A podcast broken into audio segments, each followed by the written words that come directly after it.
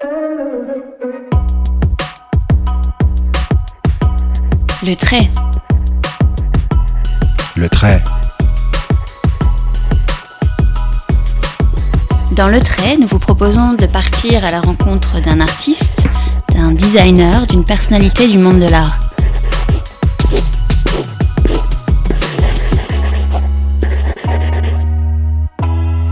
Quel a été leur cheminement? Quel sens donnent-ils à leur création? Comment pensent-ils le futur?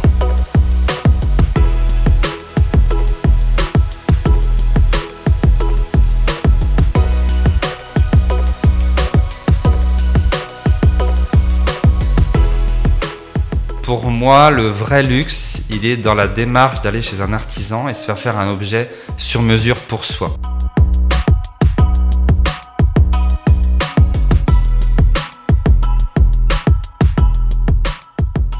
Si vous n'avez pas de forme losangée sur vos bijoux ou sur vos pièces d'orfèvrerie, c'est que la pièce n'est pas fabriquée en France.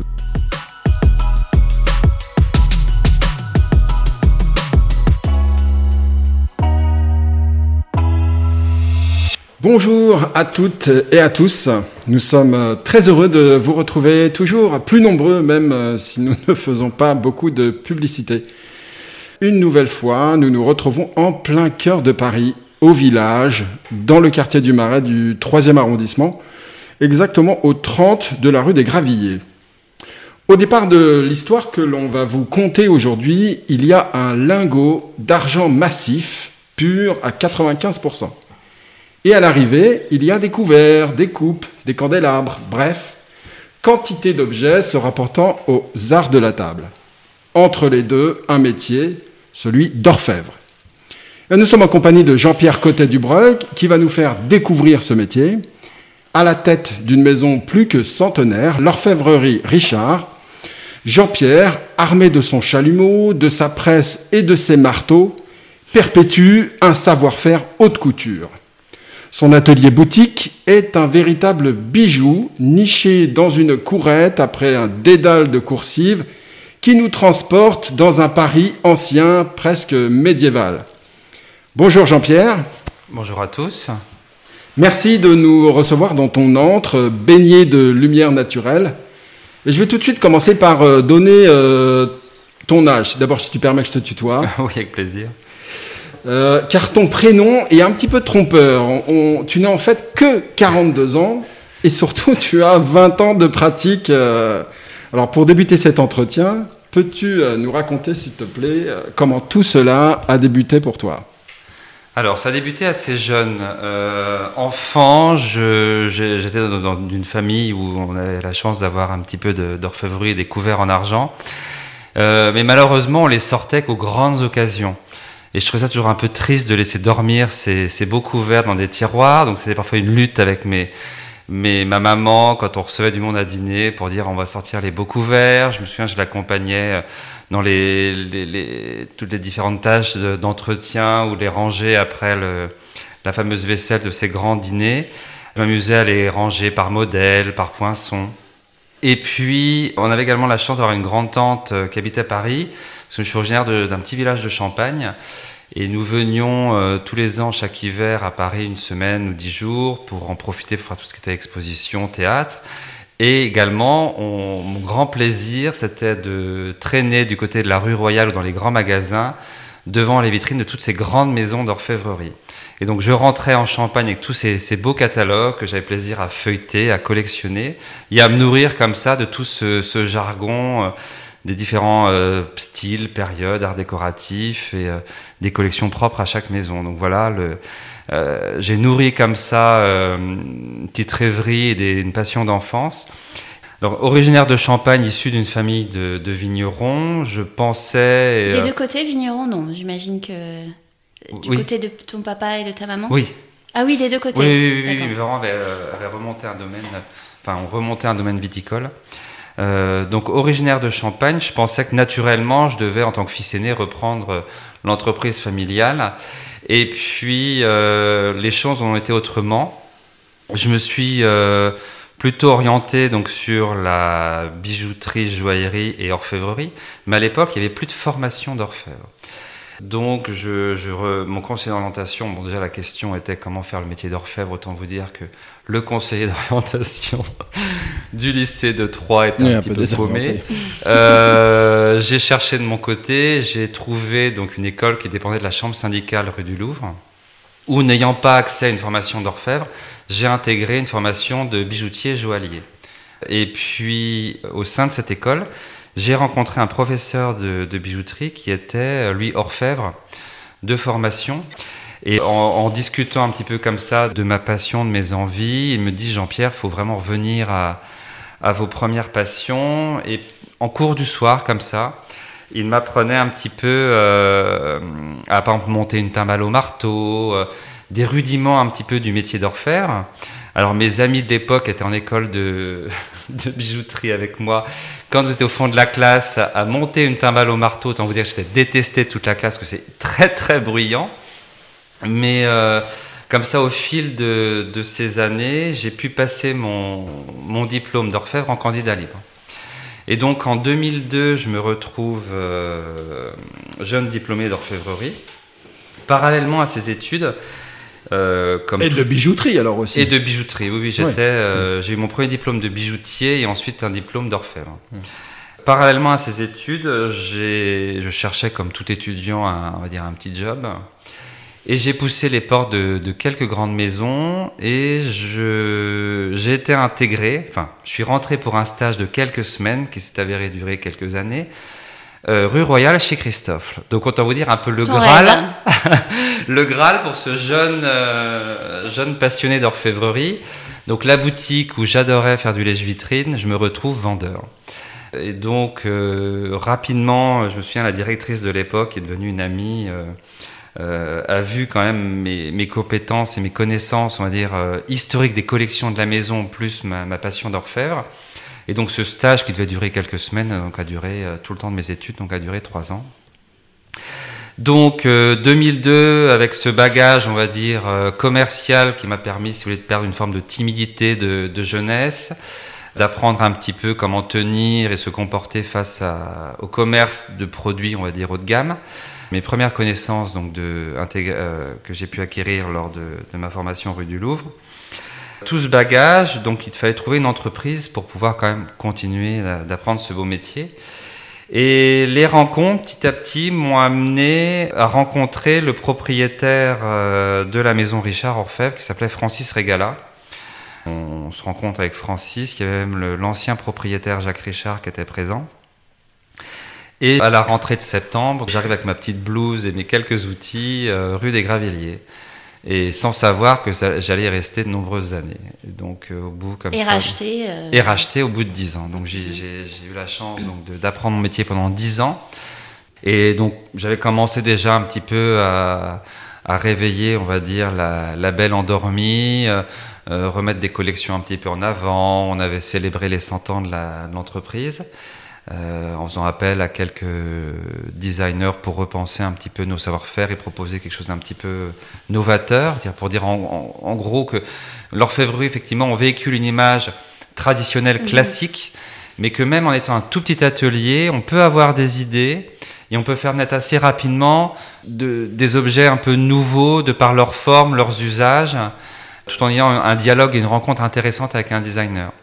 Ça, ça m'a rapidement séduit. Et puis, donc, euh, tout ce travail que j'avais déjà entrepris, ça avait quand même montré à mes prédécesseurs euh, un engagement. Donc, tout naturellement, quand ils me proposent de, de racheter l'entreprise en 2012, bon, bah, je, je dis oui, naturellement. J'ai dit, bon, faut, faut reprendre le flambeau et faire perdurer tout ça. Une petite question, parce que du coup, il y, y, a un suspense là dans l'histoire.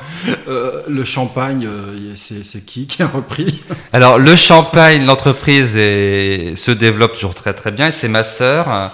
Euh, qui a repris le domaine familial, donc elle aussi travaillé, a eu un passage à Paris, et puis naturellement avec son, son compagnon, ils, ont, ils, sont, rentrés en Champagne et ont repris, enfin, elle a repris les rênes de cette jolie maison. Et puisque tu poses une question d'enfance, moi j'ai quand même du mal à imaginer que euh, euh, petit à l'adolescence, on se dit je veux être orfèvre. Euh, est-ce que c'est le, je, sais que tu aimes travailler le métal, bien sûr, c'est ton métier. Est-ce que c'est le goût de l'objet? Est-ce que tu aurais pu exercer ta créativité dans un autre domaine artistique? Ou est-ce que c'est le goût de cette enfance où, où il y avait ces beaux couverts, ces, ces, dîners. Comment tu vois les choses Je pense que c'est un peu un tout. Euh, il y a ce que représentait cette vaisselle, euh, on va dire, euh, c'est même pas tant de par l'ornement, on va dire, c'est l'éclat, cette vaisselle d'argent, au sens très large. L'éclat direct, c'est-à-dire confronté face à ce blanc qui est, qui est chaud, qui est profond, qui, il y a un jeu de reflets donc qui est intéressant. La rareté, le côté réservé à certaines occasions. Donc, ce qui a pu conférer, je pense, dans mon image un petit peu euh, euh, Madeleine de Proust, c'est-à-dire on, cantonne ça qu'à certains moments, et cette rareté, je pense, à mes yeux, m'a donné, a suscité un intérêt. L'aspect précieux, pas forcément l'aspect, on va dire, euh, financier, cher ou autre. Euh, parce que je m'évertue à dire que maintenant on peut très bien manger avec des couverts d'argent tous les jours sans se ruiner, parce que vous avez le marché de l'occasion, vous pouvez chiner une brocante avec grenier en salle des ventes, sur eBay, enfin on peut s'offrir de l'orfèvrerie vraiment pour pas très cher. Donc c'est même pas ça qui a été, je pense, un moteur dans ma dans mon l'origine un peu de cette, euh, cette passion. Je pense que c'est le tout ce que véhiculait ces beaux couverts, qui n'étaient pas les couverts de tous les jours. Mhm. Ils avaient un poids, il y avait de de certains motifs dessus. Il y a toute l'histoire aussi des poinçons. Mais également, on, on savait qu'il y avait des couverts qui avaient été hérités des grands-parents, des arrière-grands-parents, d'autres qui avaient pu être des cadeaux de mariage. Et puis toute cette tradition orale, c'est-à-dire, bah, un tel, c'est telle branche de la famille qui avait offert les, couverts à poissons, à dessert. Enfin, et si vous voulez, c'est tout, tout ce que va symboliser ces couverts, qui peut-être, avec mes yeux d'enfant, j'aimais beaucoup tout ce qui est toutes ces, histoires familiales. Euh, euh, c'est alors j'ai malheureusement perdu mes grands-parents assez jeunes, mais j'avais des grandes tantes qui ont, comblé un peu ces, ces, disparitions et qui me, me, racontaient de par les photos de famille ou les, les traditions, les objets, les, les meubles qu'on pouvait hériter. C'est la notion de transmission, mais c'est vrai qu'on a tous eu découvert euh, la communion solennelle. Ou... Alors moi en plus, je suis ni baptisé ni communié. Ah, je crois que je n'ai même pas eu une timbale de naissance. voyez un petit peu. Donc je pense, je ne sais pas si cette frustration a joué dans l'équation. Euh, bon, je me suis rattrapé depuis, mais c'est vrai que je n'ai pas la chance d'avoir eu une timbale ou un couvert de naissance. On a parlé de, de joaillerie, d'orfèvrerie, j'aimerais qu'on fasse un petit peu la distinction. Si je reviens à la définition même, l'orfèvrerie, c'est l'art dur des métaux mous. Euh, l'orfèvre, c'est l'artisan de l'or et, par extension, c'est celui qui travaille les métaux précieux. C'était autrefois associé à la monnaie, euh, aux bijoux, effectivement, et aujourd'hui le terme est principalement utilisé pour les arts de la table. C'est ça la distinction entre orfèvre, on est dans les arts de la table, et joaillerie, on est dans la bijouterie. Et puis il y a quelques frontières communes. Oui, oui, oui. Euh, je dis souvent que dans le temps, on faisait partie de la, grande, la grande et même famille. Mhm. Euh, donc les orfèvres, comme vous dites, proches du pouvoir, du roi, de la monnaie, tout ce que pouvait véhiculer cette vaisselle d'argent. Et après, des, ateliers ou des orfèvres qui sont spécialisés effectivement sur euh, tout ce qui était parure, bijoux, joailliers. Et l'orfèvre, qui c'était ou pour le liturgique, ou pour effectivement l'art de la table. C'est-à-dire qu'il y avait des grands dressoirs dans les, dans les cours, on présentait toute son orfèvrerie, on étalait en gros ses richesses. Quand on avait un besoin financier, on refondait. Hein. il y a Louis XIV qui est, très connu, euh, quand il avait rappelé comme ça beaucoup d'orfèvrerie du royaume pour financer ses campagnes de guerre. Et on le voit d'ailleurs même au dos de certaines, euh, certaines pièces d'orfèvrerie, on a des numéros d'inventaire avec des poids, parce qu'effectivement c'était comme des comptes à la banque. Euh, en fonction de son, de son poids d'orfèvrerie, on avait une fortune qui, était calculée euh, et répertoriée. Et ensuite, donc, le, les orfèvres, on est devenus, on peut dire, cousins des joailliers et bijoutiers. Et on, est, reste maintenant effectivement que dans une échelle, on va dire, de, taille d'objets, donc que ce soit pour la table ou pour le liturgique ou pour la décoration, autre que, que, celui du bijoutier ou de du joaillier. Voilà, il y a un des quartiers euh, historiques forts de, ce savoir-faire. Eh bien, c'est là où nous sommes, en plein cœur de Paris. Euh, les maisons, les anciennes maisons étaient euh, toutes principalement mhm. à côté. Et maintenant, elles sont parties beaucoup plus loin, en banlieue ou même encore plus loin. Sur ceux qui restent à Paris, j'ai relevé, c'est que des, artisans, c'est plus des, c'est plus des maisons. Il reste quelques quelques artisans. Et tu as quelques, quelques voisins euh, qui sont euh, encore euh, ici. On a Aubry Cadoret, qui est rue Réaumur. On a Rouge Pulon, qui est rue du Temple. La Para, qui, qui, qui, a presque disparu, avec un ancien qui a refondé une nouvelle maison qui s'appelle Camille Orfèvre, qui est un peu plus loin, lui, dans le 12e. Voilà, il reste quand même un petit peu d'ateliers de, dans, dans, Paris et tu, mm. et tu en fais partie. Qu'est-ce qui te distingue Qu'est-ce qui vous distingue les uns des autres?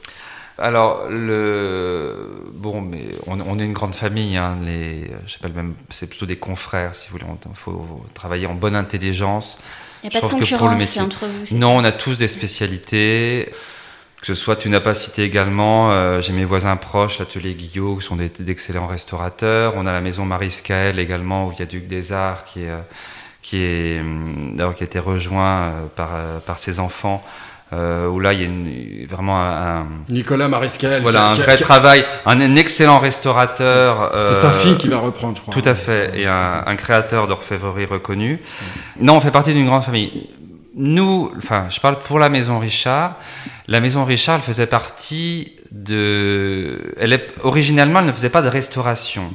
C'était un atelier de production de fabrication. Donc quand Edmond Ricard fonde sa manufacture de couverts en 1910 Déjà, il reprend le site de la maison Grandvigne. La maison Grandvigne, qui était un, orfèvre assez connu au 19e siècle, qui était un sous-traitant officiel de la maison Audio, qui possédait, lui, l'intégralité de l'immeuble de la rue des Gravilliers, du 30, du 30 rue des Gravilliers, où il avait sa boutique euh, au rez-de-chaussée de l'hôtel particulier et derrière deux, corps d'atelier. Et donc, Edmond Ricard reprend qu'une partie de, ces ateliers il fait rentrer deux presses à balancier, il installe sa manufacture de couverts. Parce que généralement à l'époque, quand vous aviez des, vous pouviez être, enfin, ouvrier dans une, dans une maison, une entreprise, et souvent, on va dire, les, les plus malins, euh, comme il y avait quand même beaucoup de travail, pouvaient fonder eux-mêmes leur propre atelier. Et donc lui, il part avec cette énergie-là, et donc en 1910, il crée sa manufacture de couverts, avec les premières matrices, les premiers modèles, et petit à petit, euh, l'entreprise grossi. On a compté jusqu'à 6 orfèvres qui fabriquaient tous les jours du couvert argent. Ils ne fabriquaient que ça. Quelques articles de naissance, type, type timbale, ronde serviette.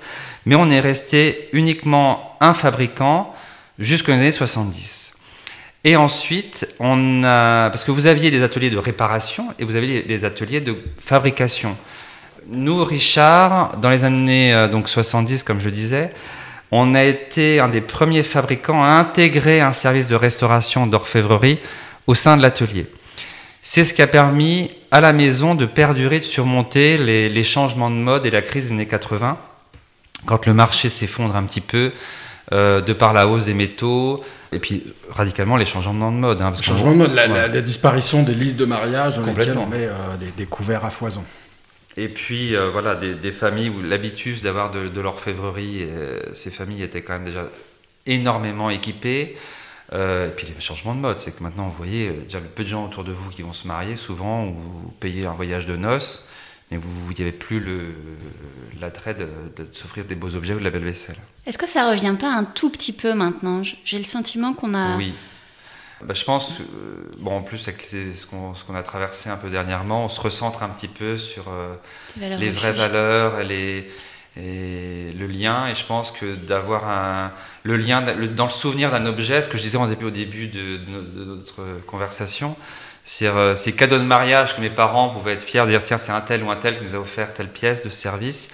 Bon, bah, c'est des souvenirs qui, après, qu'on garde toute une vie. Alors, bien sûr qu'un voyage, vous pouvez garder les photos, les, le moment, mais on revient un peu aux choses essentielles. Et en plus, bon, de, plutôt que d'acheter euh, des couverts en inox de célèbres marques suédoises, qui, bon, somme toute, euh, vont pas avoir une durée de vie euh, longue, un couvert en argent, on le transmet, on peut l'hériter, on peut le transmettre on le fait restaurer.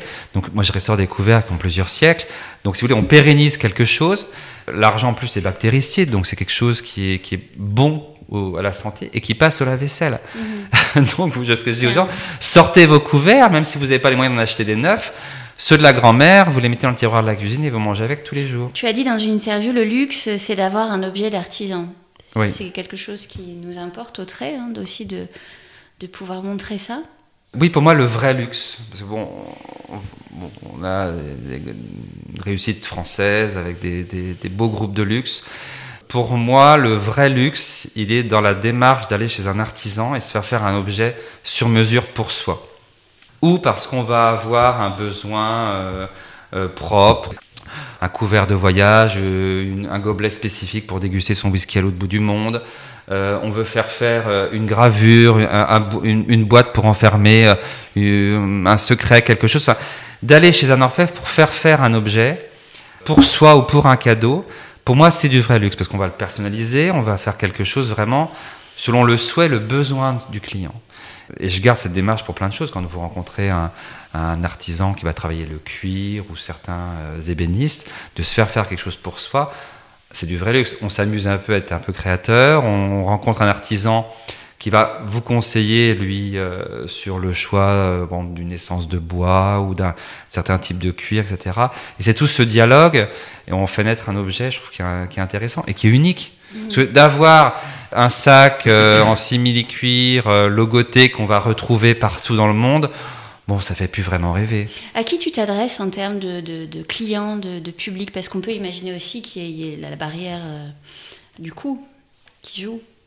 Alors, on a, les gens ne le pensent pas, mais vous pouvez avoir euh, une cuillère euh, en métal argenté, une cuillère pour le café, euh, quelques dizaines d'euros. Enfin, on n'est pas forcément dans, une, dans des choses très très chères. Je trouve qu'il y a un objet qui est très très sympa par lequel débuter, débuter comme ça une collection chez soi sans partir, parce que la, petite cuillère, il faut en acheter 6 ou 12. Et puis c'est bien d'avoir les fourchettes et les couteaux assortis. Mais les coupelles là qu'on voit chez toi, les coupelles qu'on met sous les bouteilles pour dresser une table, sous une bouteille de vin, il y a une petite coupelle. Je trouve ça superbe. Ah oui, bah merci. Ça, ça, ça vaut pas très cher. Enfin, euh, on peut se faire plaisir sur un Là, voilà, euh, c'est un petit plateau, plateau de carafe qui peut effectivement euh, servir de, de vide-poche, de, enfin, tout un, même uniquement décoratif sur une table basse. Et là, je crois qu'on est à moins de 150 euros. Et c'est un produit qui est entièrement fait en France, euh, qui est édité à quelques exemplaires. Enfin, vous voyez, c'est pas, euh, on n'est pas sur un produit fait à l'autre bout du monde, à des milliers d'exemplaires. Mhm. On peut s'offrir de beaux objets sans, se ruiner. Après, c'est une démarche. Hein. Je pense que c'est comme celui qui veut acheter. on en revient à mes origines de champenoise, mais quelqu'un qui va faire la démarche d'aller chez un producteur, de visiter une cave, de mettre un visage sur qui va produire, comment c'est produit, où c'est produit ce que vous disiez tout à l'heure, de dire que les choses changent, effectivement, on a de nouveaux consommateurs qui veulent être un peu acteurs dans leur démarche et qui vont prendre du temps de rechercher, de sourcer les bons, les bons endroits. Dans ton questionnaire de Proust, hein, quand on te demande le monde de demain, tu dis il faut réconcilier l'endroit où l'on vit et l'endroit d'où l'on vient. Oui. C'est une belle phrase et, et, par ça tu entends conscience du local, développement durable, plus vertueux et respectueux. C'est ça. Ben oui, c'est ce qu'on a vu un petit peu avec la, crise sanitaire euh, euh, qu'on a subie ces deux dernières années. C'est de se dire, on se rend compte qu'on peut avoir des choses merveilleuses euh, au bout de la rue. On peut maintenant, avec les réseaux sociaux, Internet, la mise mettre en avant facilement, tout, tout ça, toutes ces adresses, ces choses qui étaient un peu cachées. Et on se rend compte que d'avoir des produits qui font trois fois le tour du monde, avant de nous arriver, c'est pas bon d'un point de vue bon bilan carbone. Ça peut effectivement faire passer des, des, petits virus ou des choses comme ça. Même si dans le temps, enfin, il y a quelques années, on disait que le monde est un village, c'est bien aussi de se rendre compte de ce qui se passe à côté et qu'on peut faire vivre enfin, toute une filière vertueuse euh, sur la production, le terroir et la terre où ça peut être fabriqué, euh, également la transmission. Enfin, c'est toute une boucle qui est vertueuse au sens large de l'économie c'est-à-dire enfin, de l'économie ou de la société d'ailleurs. Il n'y a pas que l'aspect financier, mais de, de, de, sensibiliser des gens à comment consommer, comment produire, d'intéresser des jeunes pour faire tel métier. On voit de plus en plus de, de, jeunes maintenant qui veulent plus faire des métiers comme leurs parents pour uniquement gagner leur vie. J'écoutais dernièrement une, un sociologue qui disait que on a de plus en plus de jeunes qui veulent faire un métier passion. Mhm. Donc ça peut s'orienter vers des métiers d'art, mhm. vers euh, une nouvelle façon de, de passer ses journées. Qu'est-ce que je peux créer par mes mains et par ma tête? Je pense que tout ce qu'on a vécu là, ça a remis un peu l'église au, au centre du village et de se dire qu'est-ce qu'on veut réellement comme, comme futur pour nos enfants. Il y a des, artisans qui font des rencontres avec euh, des, particuliers pour euh, les amener euh, à travailler sur une étape de fabrication d'un objet. Je pense que c'est très difficile dans ton cas pour leur favori parce que le, geste est tellement compliqué, le savoir est tellement pointu. Est-ce qu'on peut imaginer quelque chose comme ça ou, bien c'est pas faisable? Parfois, ça il m'est arrivé de certains clients de les convier lors de la première euh, forge ou frappe de leur commande de couvert. Par exemple, quand euh, euh, j'avais un client, bah, juste avant le Covid d'ailleurs, un, passionné, un amoureux des, arts français, ce monsieur cherchait des beaux couverts pour s'offrir un petit peu, c'est un client qui vit à, Bangkok, et qui souhaitait s'offrir de, très beaux couverts pour, comme ça, avoir un petit peu chez lui d'art de vivre à la française. Et donc, il hésitait entre deux ou trois modèles de style Louis XV. Et je prends un bout d'argent et rapidement devant lui, je, forge une fourchette et je fais une euh, donc le modèle Mansart. Je, je, forge et estampe une fourchette Mansart. Mais le client était ravi, ravi de voir euh, que dans la matière, avec des gestes, on va dire euh, ancestraux, un peu brutal, parce que bon, on, travaille sur un énorme tas en acier avec des marteaux qui font un certain poids. Comment on a avec précision, on arrive à façonner, esquisser une forme de fourchette dans ce petit lingotin. Ensuite, de le passer entre deux matrices d'acier qui, ont plus d'un siècle ou des presses à balancer de 140 tonnes. Enfin, j'ai vu dans les yeux de mon client un regard d'enfant, émerveillé. Et là, le client, il discute plus, il est rassuré, il sait où c'est fait, comment c'est fait, par qui c'est fait. Et il va de même, enfin, de par lui-même devenir un peu ambassadeur. C'est que quand il va recevoir, il va dresser sa table, euh, mettre ses couverts, il va raconter à ses, à ses convives cette expérience à Paris, dans ce petit atelier caché du Marais, qu'il a vu un jeune orfèvre prendre un lingot d'argent et faire une fourchette. Alors justement, est-ce que tu peux nous décrire un petit peu les étapes de la fabrication d'un objet ou d'un couvert moi, j'ai regardé. Alors, on parle de cuisson. Il faut atteindre un, rouge cerise. on martèle, on repousse, on recuit. Voilà. On martèle, on repousse, on cisèle. Est-ce que tu peux nous, nous séquencer un petit peu euh, tout ça? Alors, une, voilà. Une fois qu'on a le, le modèle et la taille de pièce à, à fabriquer, je prends avant tout démarrage le, le cahier d'atelier que, que, que mes anciens ont laissé, qui va nous donner une indication en fonction de chaque type de pièce un poids de départ. Et effectivement, quelques caractéristiques, parce qu'on a des modèles, on dit dans le jargon, qui viennent plus ou moins bien l'estampage, donc il faut laisser plus de métal au niveau du bouton, au niveau du fourcheton, ou euh, sur la spatule, parce qu'il y, a tout un jargon, mais comme dans tout métier. Et euh, donc je, je, je, je fais je, j'ai toujours consulté ce, ce, ce, grimoire, on va dire. C'est ça.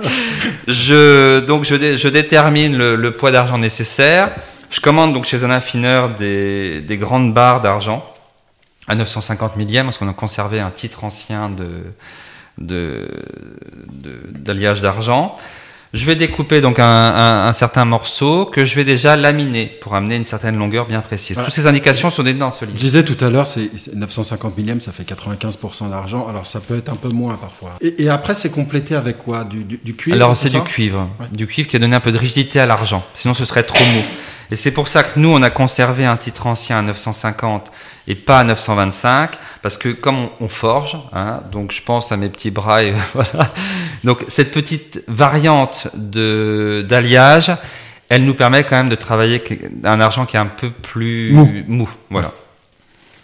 Donc une fois que mon lingot il est préparé, découpé, euh, pesé, laminé, euh, je vais tracer à la pointe la séparation entre ce qu'on appelle la branche et le haut du couvert, à savoir le cuiron, le fourcheton. Donc je me fais un petit repère à la pointe à tracer dessus.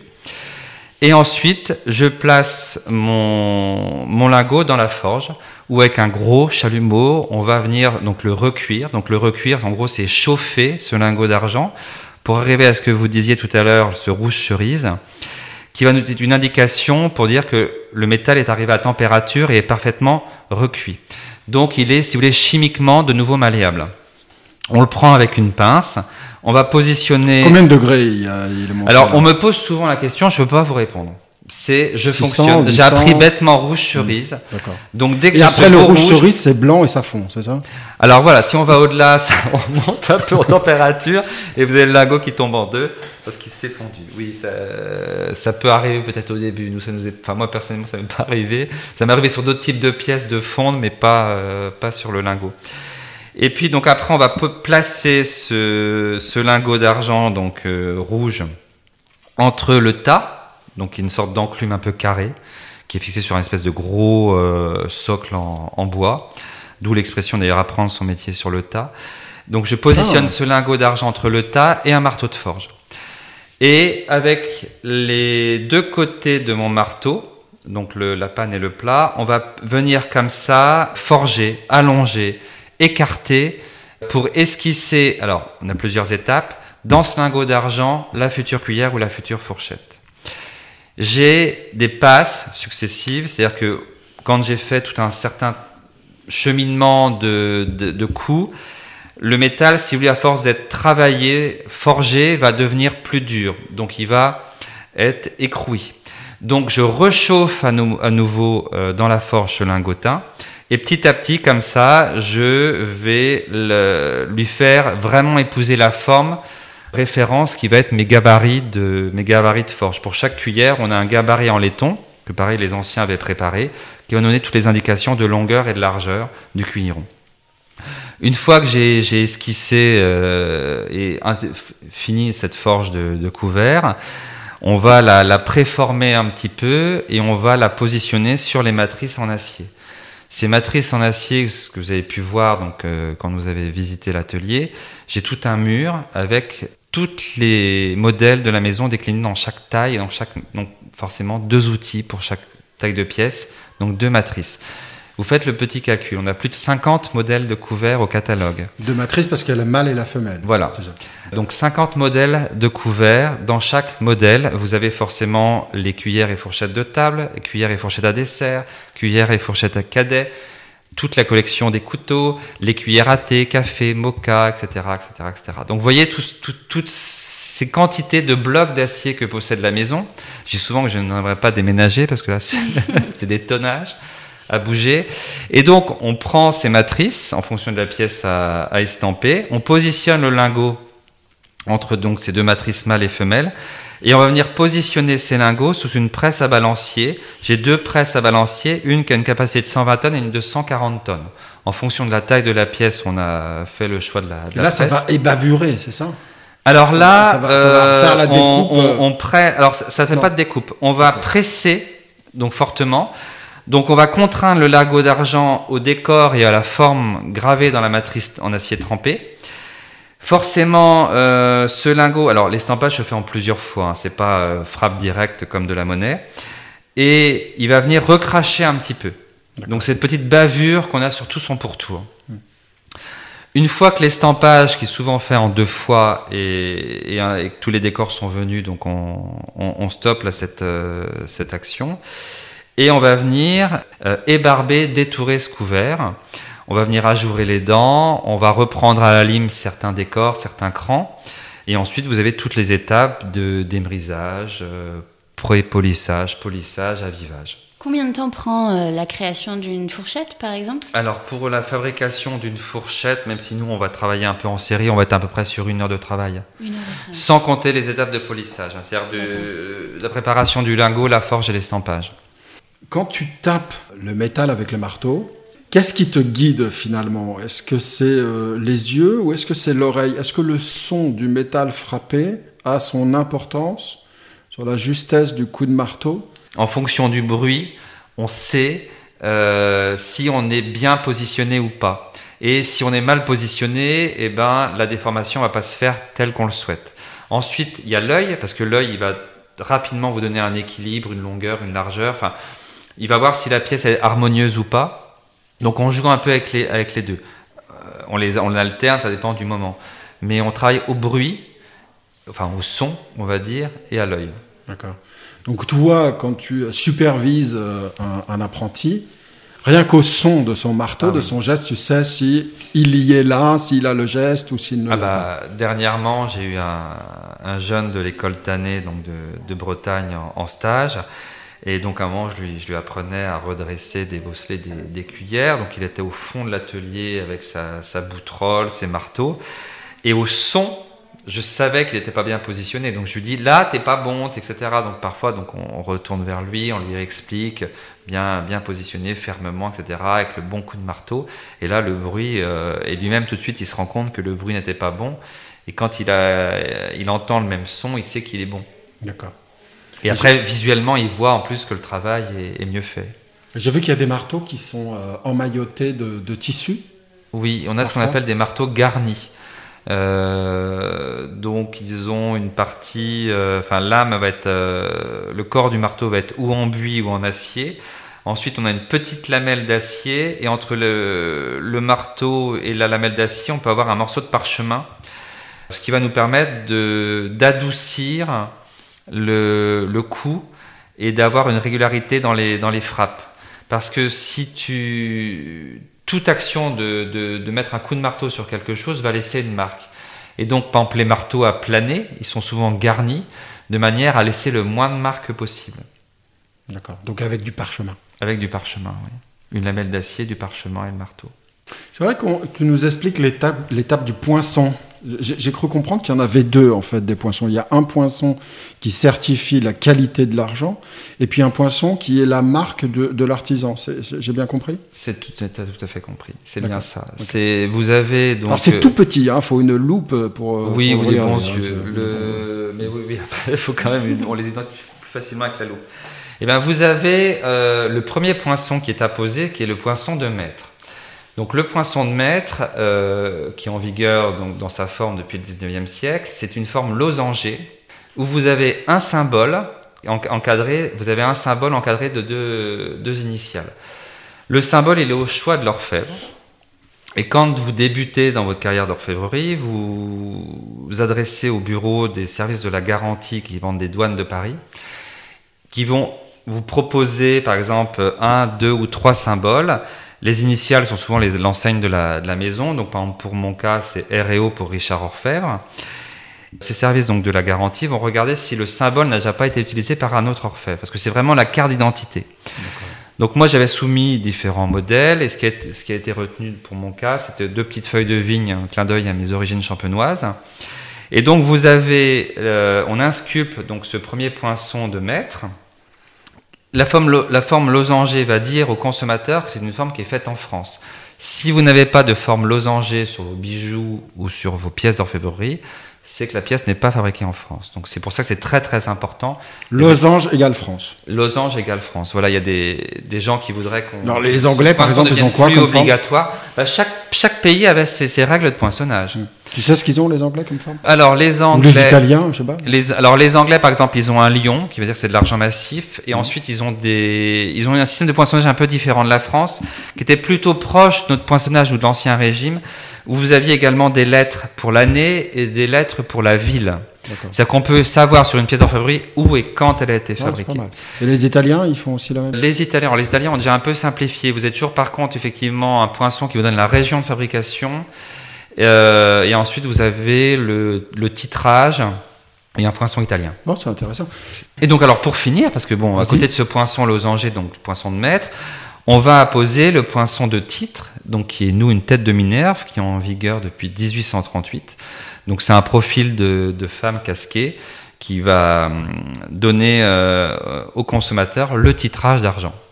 95%. Voilà. Mais il faut une loupe pour le voir. Oulé ou de bons yeux. Non, on, on arrive quand même à distinguer Ah, la forme. sûr, Alors sur de la là. bijouterie, vous avez un poinçonnage qui est plus Regardez petit. sur mon bracelet. Voilà. Mais euh, sur l'orfèvrerie, on a quand même une taille de poinçon un peu plus grande et on peut distinguer rapidement un octogone euh, de la tête de Minerve ou le losange du poinçon de maître assez facilement.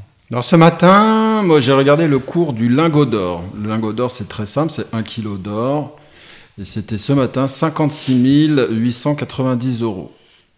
Alors, je voudrais que tu nous dises combien coûte un lingot d'argent. Alors euh, pour en avoir acheté dernièrement, je crois qu'on est autour des 850 euros. C'est le, kilo, ça? Alors, euh, moi, c'est je l'achète, mais il y a une façon dedans, parce que j'achète pas un lingot d'argent, je le transforme pas, c'est moi qui va faire les plaques.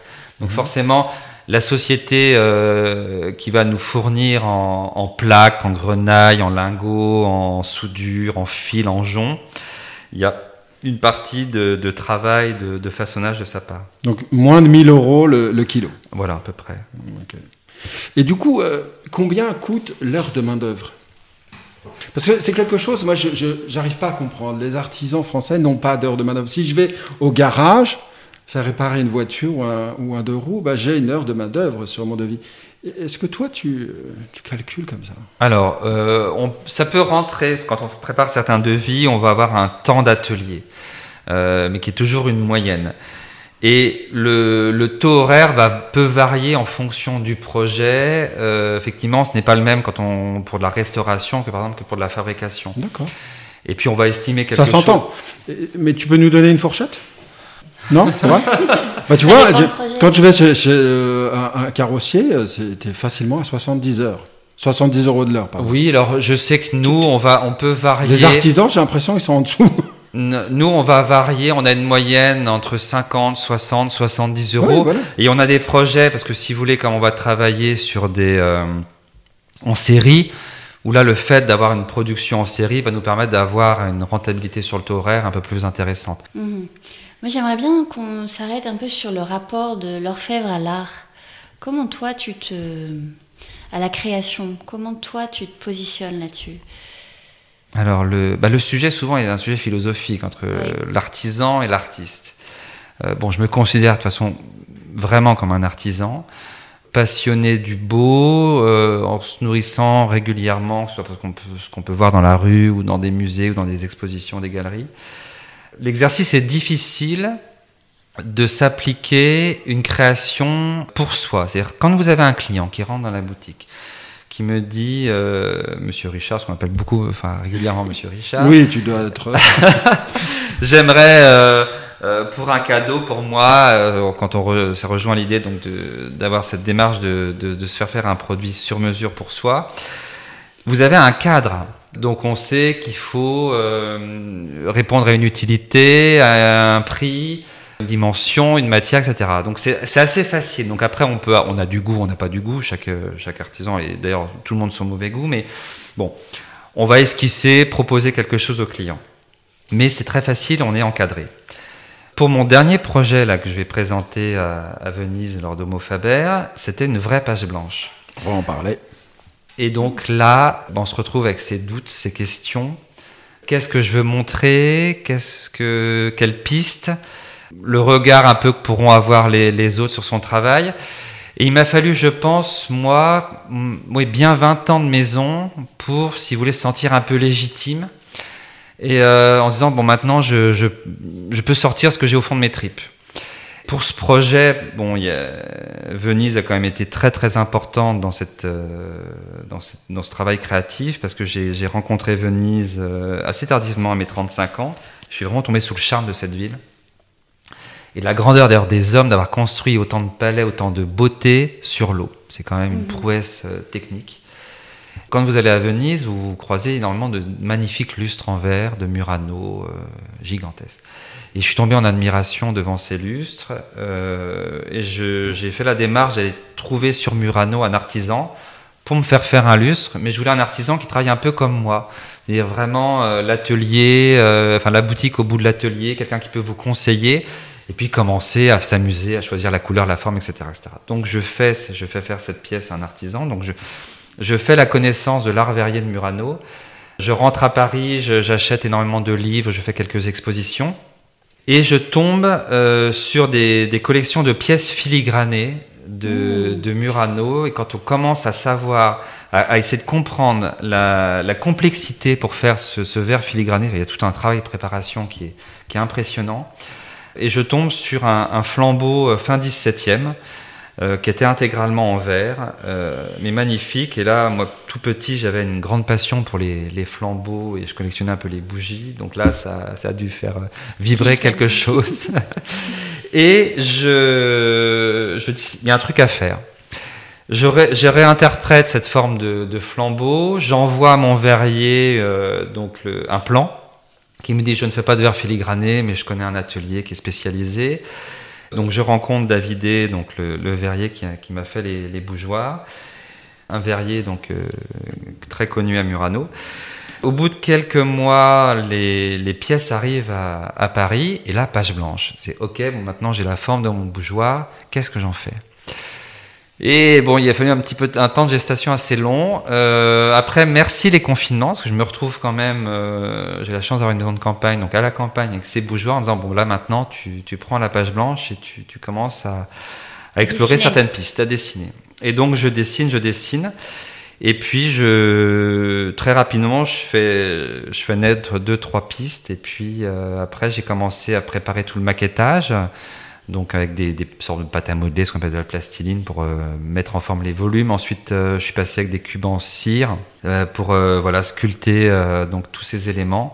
Et puis retour à Paris. Et puis après, bah, ces éléments, je les ai transformés en, en argent, tout en jouant parce que j'avais quand même des contraintes techniques assez assez élevées parce que euh, l'argent qui était quand même assez, assez dur, c'est quand même du métal, sur une, quelque chose de très fragile, parce que le verre soufflait, donc c'est d'une finesse pas possible.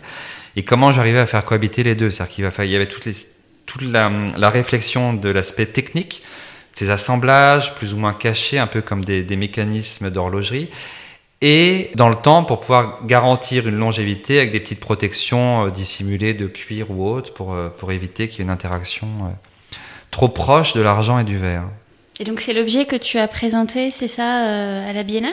C'est alors c'est pas pour la Biennale, c'est l'objet qui va être présenté euh, lors de l'événement Homo Faber, qui est un peu une, grande on va, on va, métier d'art euh, on, va, préciser, ouais. Donc Homo Faber, c'est c'est la fondation Michelangelo qui est détenue par le groupe suisse euh, Richemont, euh, propriétaire de quartier, de Van Cleef et Arpels, euh, les Monts de Vacheron, Constantin, pardon, Baume et Mercier, et puis et puis des marques dans la dans l'univers de la mode, hein, puisqu'il y a Alaya, Chloé, les accessoires Montblanc.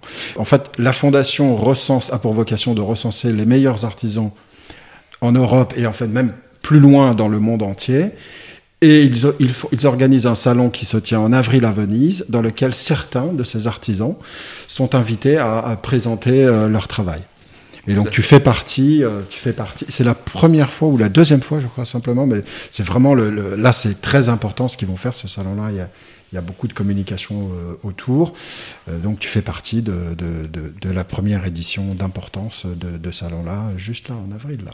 C'est ça, dans, je pars dans, dans, quelques jours à Venise. Euh... Mais ce travail de création que tu nous as raconté, il a pris combien de temps? Le projet complet, on va dire, du premier coup de crayon, euh, avec tous les allers-retours à Venise pour rencontrer le verrier, euh, le temps, moi, après, de, de sortir ces, ce, ces, dessins pour l'aspect métallique et de le façonner, ça s'est étalé sur quasiment 4 ans. Et comment on est sélectionné à la Biennale? On est repéré? Alors oui, il faut, alors, faut, être, faut être où repéré. Moi, dans mon, dans mon cas, j'avais rencontré Alberto Cavalli euh, lors d'un dîner du Sommet du Luxe. Et c'est quelqu'un également que je croisais, j'ai plaisir à discuter avec lui quand, euh, lors de remise de prix du prix de la Fondation Bettencourt-Schweller. Je, je, rencontre Alberto et je l'invite simplement à venir visiter mon atelier. Donc lors de son séjour, Alberto vient, il a un coup de cœur sur le charme de cet atelier qui est quand même euh, resté dans son jus depuis quasiment plus d'un siècle. il me dit, tu auras toute ta place sur, euh, sur l'événement d'Homo Faber. Et puis ensuite, il y a son, son collaborateur Andrea qui vient, qui tombe également sous le charme de l'atelier. Il me dit, je me souviens, c'était quelques jours avant Noël 2019, je reçois un petit mail comme quoi, effectivement, euh, euh, je faisais partie de d'Homo Faber, la prochaine édition qui devait se tenir normalement en septembre 2020. Bon, petit Covid, euh, décalé, etc. C'est pour ça que l'édition s'est décalée, euh, qui a lieu normalement tous les deux ans à Venise. C'est décalé là en avril, euh, avril 22. Euh, consécration, ouais, très très fier, très très fier pour plusieurs choses parce que bon, l'événement, cette mise en avant de, de ces artisans, euh, on peut pas rêver mieux parce que c'est le cas de la scénographie, enfin, tout, est, tout est parfait, tout est, enfin, c'est vraiment extraordinaire. je précise aux auditeurs qu'Homo Faber, c'est aussi une application qu'on peut télécharger sur son téléphone et dans laquelle on peut faire des recherches pour rechercher les artisans qui sont près de chez soi. Donc voilà, c'est aussi euh, donc, euh, un travail euh, qui peut apporter de la notoriété. Il y a le, Homo Faber Guide qui a recensé comme ça tous les, les, meilleurs artisans européens. Je crois qu'il va même d'ailleurs s'ouvrir sur l'ensemble des artisans dans le monde. Donc, magnifique exposition euh, à Venise. Donc c'est quand même euh, un magnifique écrin. San Giorgio qui est quand même extraordinaire, donc face à Saint-Marc. Euh, donc tout est vraiment parfait. En plus, présenter un travail personnel de flambeau vénitien en verre soufflé filigrané, habillé de vermeil à Venise. Enfin, pour moi, si vous voulez, j'ai l'impression que tout est aligné. Je ne peux pas rêver mieux. voilà. Donc je suis comme un petit, un petit enfant tout heureux comme tout. Donc voilà, je, pars à Venise euh, plein d'espoir euh, et heureux de pouvoir parler et expliquer un peu euh, tout ce projet, tout ce travail. Il y a des artisans de toute l'Europe. Oui. Ça. Et vous avez également le Japon qui est invité d'honneur. Donc on aura également beaucoup d'artisans, je crois japonais. C'est non, c'est une, une, très très jolie manifestation. Et c'est même si ça dépend d'un groupe, il n'y a pas le côté euh, financier. C'est vraiment pour la beauté du geste. Mhm. Il y a vraiment un souci de préserver. Il y a même d'autres choses qui sont en train de mûrir pour euh, qu'est-ce qu'on peut faire pour l'artisanat? Parce que c'est pas juste de, nous mettre sous verre en nous présentant, dire voilà il existe ça. C'est également de pouvoir répondre à certaines problématiques que peuvent rencontrer euh, les artisans, parce que on doit maintenir des ateliers, parfois racheter des ateliers qui sont dans des centres-villes avec des, prix euh, assez élevés. Comment, euh, parce que l'artisan est, on a, comme tout le monde, très occupé, mais on n'a pas des services de communication, des services juridiques, des services commerciaux, etc. Donc on doit tout répondre à tout. On est un peu multicarte. Et donc, comment également mettre en avant le travail de ces artisans? Donc c'est ce qui a fait un peu avec Homo Faber Guide mais également après comment on veut les commercialiser, comment. Donc il y a une vraie recherche complète de se dire comment on peut aider et maintenir des artisans de par leur héritage du passé, mais également dans leur avenir, c'est-à-dire avec des nouvelles technologies, sur recherche de nouvelles formes, etc. Et tout ça sans prendre des participations, sans imposer quoi que ce soit, sans vous demander de l'argent. Non, c'est vrai qu'il faut avouer que c'est une démarche effectivement très généreuse. Complètement. Et de qualité surtout. Alors nous, on t'avait, euh, ça a accompagné en fait le désir de, se rencontrer quand j'ai vu que tu étais, euh, tu allais exposer au Homo Faber. Mais on avait repéré aussi d'autres choses avant. On avait repéré tes, collaborations avec euh, des designers et d'ailleurs des designers qu'on a déjà interviewés dans, le trait notamment le studio 555, qui, pour qui tu as fait une petite collection de, de naissances. Je voudrais qu'on termine peut-être sur cette interview avec reprendre un petit peu cette, histoire de, collaboration entre un artisan et un designer. Comment tu vois ça aujourd'hui? Parce qu'on a bien compris avec tout le descriptif que tu as fait que finalement le métier d'orfèvre, c'est quelque chose qui n'a pas évolué. Le geste est toujours le même depuis 300 ans. Les outils euh, sont les mêmes. Euh, les, les, matrices que tu, que tu collectionnes, qui s'empilent dans ton atelier, ben, c'est ton fond, c'est ta richesse. Mais aujourd'hui, comment ce métier va-t-il évoluer avec la 3D, avec euh, le contact euh, des architectes, des designers de la nouvelle génération qui manipulent l'ordinateur et qui font tout sur l'ordinateur. Est-ce qu'il peut y avoir une rencontre comme ça? Oui, bien sûr, parce que dans un premier lieu, parfois le designer ou le jeune designer a besoin de faire réaliser un prototype. Et euh, quand on est jeune designer, on n'a pas forcément les moyens, donc on peut aller chez un artisan pour façonner quelque chose assez rapidement. Oui, enfin, je n'aurais pas pensé le faire euh, un prototype en argent, si tu veux. Eh ben, ou en laiton. Je sais que les 5-5 designers, euh, je, me je vois encore que ce soit Vincent, Claire. Euh, venir euh, pour euh, le, des prototypes qu'on avait réalisés pour, je crois c'était un, un, projet pour une marque de vodka, pour une marque de café. Donc au début, ils étaient venus me voir comme ça pour que, d'après un dessin, dans une feuille de laiton, parce que l'orfèvre, il travaille également le laiton, hein, tous les métaux non ferreux.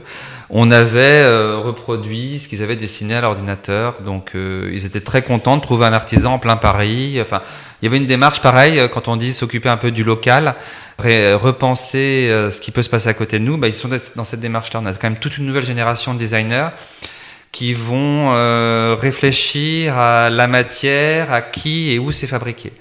Donc ce jeune collectif de, des 5-5 designers était venu donc euh, chez Richard pour faire réaliser quelques prototypages. Également, je crois, des seaux à champagne pour une marque de champagne. Il y a très beaux seaux là-bas.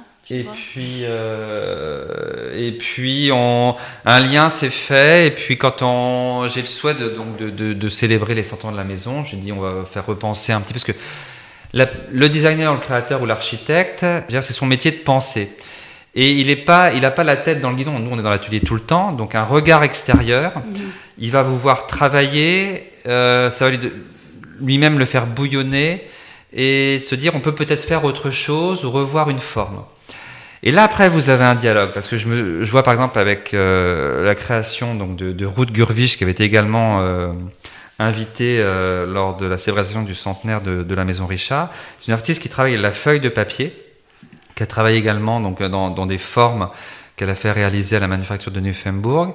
Et donc pour les 100 ans, cette feuille de papier est devenue une feuille d'argent pour faire comme ça euh, monter comme par facettes. C'est une coupelle ou un, ou un gobelet là, c'est vraiment magnifique. Voilà. Et d'ailleurs, ils vont être également présentés à, à Homo Faber parce que Ruth a la chance d'avoir été conviée. Euh, à Homo Faber. Et donc ces, ces pièces, eh ben, on les met pas en forme comme sur des outils traditionnels. Donc on a dû tailler des outils en acier pour respecter la forme du dessin et, de se, et, et faire naître l'objet. Mais on, aussi, vous avez quelqu'un qui va trop travailler l'informatique, qui va être un peu déconnecté de la fabrication. Et parfois, on se retrouve face à des projets, dire non, mais là, il faut qu'on remodifie un peu votre dessin parce que c'est pas réalisable. Oui. Et c'est ce dialogue où les deux se poussent, se bousculent et font naître à quatre mains quelque chose. Et souvent, les rencontres avec les designers et la, et l'artisan, vous avez un dialogue où les deux d'ailleurs aiment être à l'atelier, on va être euh, tous derrière le, marteau ou l'outil, et voir comment réagit le métal modifié euh, parfois sur les, recommandations de l'autre, un dessin ou un outil. Et on, fait arriver des choses. Moi, je, vois, encore Ruth euh, à l'atelier qui, qui, parlait avec Francis, donc mon prédécesseur à qui j'ai la chance encore de travailler qui mais si on peut y arriver, etc., etc., et qui boostait comme ça, et elle arrivait à en faire un peu ce qu'elle voulait et, à faire naître cet objet. Le designer vous repousse dans, dans vos retranchements, ouais. Mais oui. Et puis, euh, et puis tu as fait aussi une collection, euh, nouvelle collection de couverts avec un, un architecte d'intérieur. Euh, alors un architecte, un architecte des PLG. Qui est, qui est, un architecte. Bah, c'est l'architecte Grégory, donc Grégory Monnier, qui a, qui a repensé le, toute la boutique donc de, de l'atelier. Donc quand je reprends les rênes en 2012, bon, je me suis laissé un an un peu pour euh, souffler, re, me réorganiser. Et un an après, je refais toute la, tout l'accueil parce que ça me paraissait nécessaire de à la fois marquer ce, cette nouvelle génération d'orfèvres et de dire aux gens qu'on peut être une petite maison, mais que l'orfèvrerie, c'est aussi quelque chose d'actuel. Donc je voulais un endroit agréable pour recevoir mes, mes clients, agréable pour travailler, et pour donner aux gens l'envie de mettre de l'orfèvrerie dans un intérieur un peu plus ouais, contemporain. Et une image euh, un peu plus moderne aussi, comme tu disais, moins traditionnelle. Complètement. Eh ben, il a très très bien réussi parce que c'est franchement un très bel endroit. Et donc euh, je rencontre Grégory via des amis et lors, c'est au cours de ce projet on est devenu euh, on est devenu amis. Et euh, c'est un projet qui a duré quand même plusieurs mois. Et à un moment, je me souviens, on prenait on faisait des réunions de chantier euh, autour souvent d'un bon verre. Je lui dis, mais tu voudrais pas dessiner quelque chose? Et on en est arrivé au couvert. Euh, alors sûrement, il me dit, l'exercice est très compliqué parce que le couvert, il y a quand même une fonction directe. Il s'est fait dessiner énormément de choses. Donc pour être nouveau, c'est compliqué. Ouais, c'est compliqué. Moi, je suis un grand, grand admirateur, grand fan de, de, de Puy-Forcat, euh, Jean Puy-Forcat, je crois. Il a dessiné 1500 objets en 15 ans. Ça fait centaines d'objets par an. Et ils ont un catalogue, des couverts fantastiques. Ah oui, oui, plus, plus beaux les uns que les autres. Euh, refaire quelque chose, c'est donc la période des Arts Déco, on est entre 1920, je crois qu'il a beaucoup travaillé entre 1920 et 1935. Euh, refaire quelque chose euh, derrière lui, ça semble impossible. Et alors, pourtant, on sait que c'est possible. On oui, toujours faire quelque chose. il y a beaucoup de designers. Qu'est-ce que tu préfères, toi, la fourchette à 4 dents ou à, à 3 dents? Je, je, préfère à, à, 4, à 3 dents. À 3 dents, hein, ouais, ouais, voilà. À 3 dents, parce que je trouve c'est un, un, un, un chic fou. Euh, ça change aussi un petit peu et en plus Jean Puyforca on a dessiné des, magnifiques hein, qui sont d'ailleurs toujours produites par la maison Puyforca. Il y a quand même des collections extraordinaires. J'ai envie de te poser la question, est-ce qu'on vit bien de ce métier? Parce que j'imagine que les auditeurs peuvent s'interroger, c'est un métier traditionnel. Est-ce que c'est hum, facile? Euh, Alors, c'est pas tous les jours facile. Euh, c'est vrai que moi, j'ai la chance de ne pas avoir créé mon entreprise. J'ai repris une maison qui, qui avait déjà son propre fonctionnement. Je me suis juste contenté de la développer, d'essayer de bien la manager, de, la manager et de la rentabiliser. Il faut être un petit peu, euh, faut avoir des, notions, des notions financières. On fait des, des, choix un peu de, de production c'est toute cette réflexion, effectivement. Euh, je peux dire que maintenant, oui, j'en vis confortablement. Euh, à la fois parce que je suis très épanoui, c'est quand même. Euh, vous disiez qu'on est dans une petite cour du Marais, donc on a une cour verdoyante en arrière-plan comme ça de, de, la, de la rue. La ville aussi. Hein, euh, euh, de la vie, voilà, de, de, Paris. On est quand même, c'est agréable. voilà, je, je, me déplace en vélo, je vais à quelques rues d'ici. Enfin, c'est quand même très très confortable. Et euh, on en vit, oui, on en. Il n'y a pas de burn-out dans ce métier. Non, pas du tout. Alors parfois, on a des journées quand même très très denses parce que dans une toute petite structure, on est extrêmement sollicité euh, de par les clients, parce qu'on a un panel de clients, euh, nombreux particuliers, des salles des ventes, des marchands, euh, des grandes maisons. on a parfois des, des, délais très très courts entre l'interface avec tous les, sous-traitants. Non, non, c'est il y a des. Qu'est-ce que tu recommandes à nos auditeurs d'aller chiner des, couverts euh, partout où c'est possible en argent et puis de venir les faire restaurer pour commencer, ou euh, de commencer par du neuf, de commencer par des objets? Qu'est-ce que tu euh, qu'est-ce que tu donnes comme conseil pour finir? tout, tout, est possible. Celui qui veut vraiment se faire plaisir. Donne-nous des idées de budget en même temps comme ça. Alors, tu peux si l'ancien ne te gêne pas tu aimes la patine de l'ancien, tu peux euh, d'aller chiner sur eBay, Opus ou dans des vides-greniers. Tu te fais une petite formation pour repérer les poinçons. Euh, tu vas retourner beaucoup de fourchettes, etc. Et tu peux trouver des couverts pour quelques dizaines d'euros. En salle des ventes, maintenant, ce qui est horrible, c'est que l'argent est vendu au poids. Donc tu peux comme ça trouver des ensembles de couverts dépareillés ou non dépareillés. Hein, c'est vraiment là en fonction de ton budget ou de, ton souhait. Trouver des couverts. Ensuite tu les fais restaurer. Moi je vois tu viens chez, chez Richard, c'est quelques euros pour redresser, repolir, euh, répointer une fourchette par exemple. Donc là ensuite elle est, on va conserver la patine mais tu peux l'utiliser euh, sans problème. Tu peux t'offrir du neuf. On a de plus en plus de clients qui souhaitent vraiment parce que où ils vont devoir, ils vont souhaiter avoir une composition particulière ou vraiment choisir leur modèle, parce que quand tu chines, tu, peux avoir un coup de cœur, mais tu choisis pas vraiment ce que, ce que tu veux. Et tu choisis ton modèle, et petit à petit, comme ça, au fil des années, ils vont venir faire de temps en temps deux couverts, trois fourchettes, etc. etc., donc comme ça, voilà, ils, peuvent compléter, parce que nous, on garantit quand même une... Euh, une coupe de champagne, toi qui es champenois, en argent, c'est bien ou c'est pas bien? C'est très agréable de boire, euh, effectivement, un, champagne dans une timbale en argent avec un intérieur en vermeil. Parce que l'argent va, si vous voulez, très rapidement se recouvrir de ce givre euh, et va accentuer la sensation de dégustation et de fraîcheur. Donc c'est assez agréable. Le whisky aussi. Moi qui suis buveur et ah amateur de whisky, j'adore boire un whisky dans une timbale en argent. Alors quand elle est vermeillée, est-ce que on va accentuer ce, reflet euh, ambré du whisky? Vermeil, c'est quand il y a de l'or hein, qui vient. Euh, voilà, on va, on fait, on façonne une pièce en argent massif, on va la, on la recouvre d'une pellicule d'or. On a une petite tradition euh, dans le trait, c'est de demander à nos, à nos invités qu'est-ce que le mot le trait t'évoque? Est-ce que euh, tu veux bien te livrer à l'exercice avec soit un dessin, soit une citation? On la mettra sur notre euh, cahier euh, rouge et on la présentera à nos abonnés sur notre compte Instagram et sur notre site internet. Merci beaucoup pour ton accueil. Bon voyage à Venise. Merci. Merci Jean-Pierre. Un dernier petit mot pour vous remercier d'avoir écouté cet épisode jusqu'au bout. N'hésitez pas à le partager. Vous pouvez lire les réponses de Jean-Pierre Cotet-Dubreuil à notre petit questionnaire façon Proust sur notre site internet le. Nous on vous dit à très bientôt. Vive le design